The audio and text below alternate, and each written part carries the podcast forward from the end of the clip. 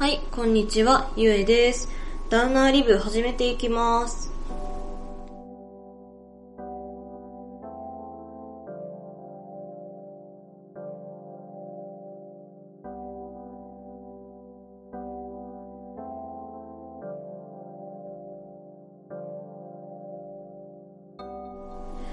えー、前回に引き続き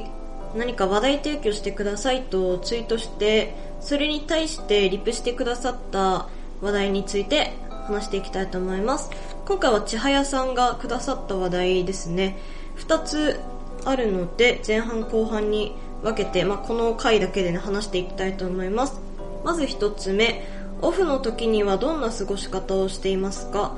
とのことなんですけどもありがとうございます。えー、基本的に中身はない感じですね。だいたい起きてから30分ほどゴロゴロして、で、まあ、あの、ブルーライトを浴びたら目覚めるっていう、まあ、迷信なのか、真実なのかわからないことをね、ちょっと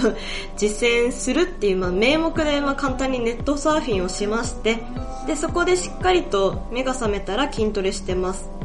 で、えっと、普段平日仕事ある時なんかは同じことやるんですけども筋トレはなんかあの体操みたいな準備運動みたいなことをしてますね。7分か、まあ、6分7分くらいの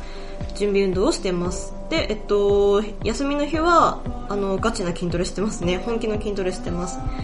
でその後簡単にシャワーを浴びたりとかまああの簡単に準備しますね。でその後はまあ、掃除とか家事をしちゃいます。で最近はベースをひたすら弾いたりしてますね。でまあそんな感じで、あのー過ごしてたら簡単にもう時間が経ってしまって夜になります。で夜になると大体休みの日って週末だったりするので夕食を兼ねてね作り置きの分をまとめて料理しちゃいます。で、えっと、その後ですねネットサーフィンで、まあ、その時気になるもののね情報収集するっていう感じになりますね、まあ、簡単に言うとそんな感じです。今日なんかは今録音してる日は仕事がない日なんですけども今日も同じ感じに過ごす予定です。えー、まあ外出とかすると結構時間潰れたりしてでなんだろう家から一歩出るだけでもかなりの労力をね使うあのインドア人間なのでなんだろうもうあの少し前日の夜にゴミ捨て場にゴミ捨てに行くみたいな感じでもねかなり体力じゃないけど 労力というか精神力というか使うのでもうなるべくあの本当に休みたい時っていうか本当にやりたいことがある時はなるべく家から出ないようにしてます。で、まあ、最近は結構読書とかハマりつつあるのであのハマりつつあるっていうか読書に割く時間が増えつつあるので結構それだけでもね時間潰れますね、まあ、言うて多くても500ページくらいの本しか読まないんですけどもっていう感じです。はい。でまずこれが質問1個目でした。ありがとうございます。でもう一つなんですけども好きな男性のタイプですね。今までおそらくねあのリアルじゃない男性のねタイプを話してきたかの話してきたかと思うんですけども今回は、まあ、リアルなね男性のタイプを話していきたいと思います。あのー、なんだろう簡単に分けて3つほどありますね。でえっとまず1つ目がもう憧れの存在枠です。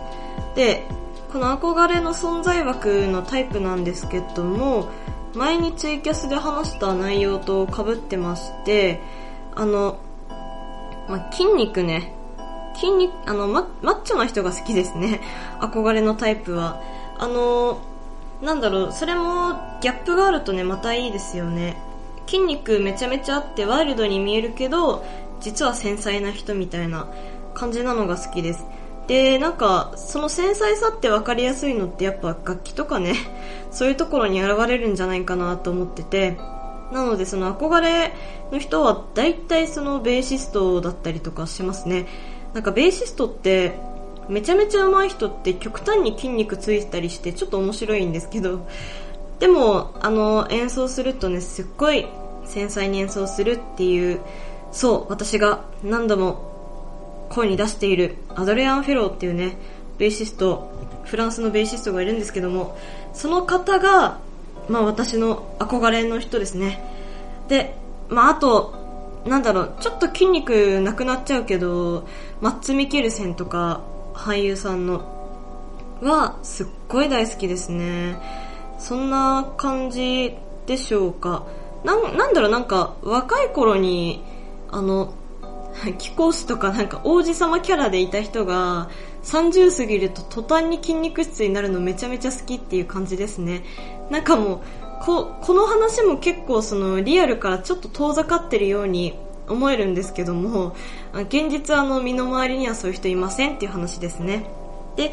2つ目、まあ、身近でのタイプなんですけども黒縁メガネで無邪気な人が好きですね、まあ、クラスに1人はいる可愛い系の男の子なんですけども今までそうだなあの高校大学、まあ、専門学校だったんですけどもと、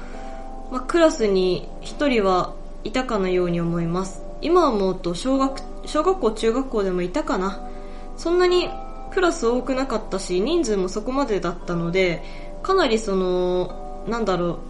こういう人いるよねみたいなタイプ絞られてくるんですけどもま必ずいたように今思うとね思います。で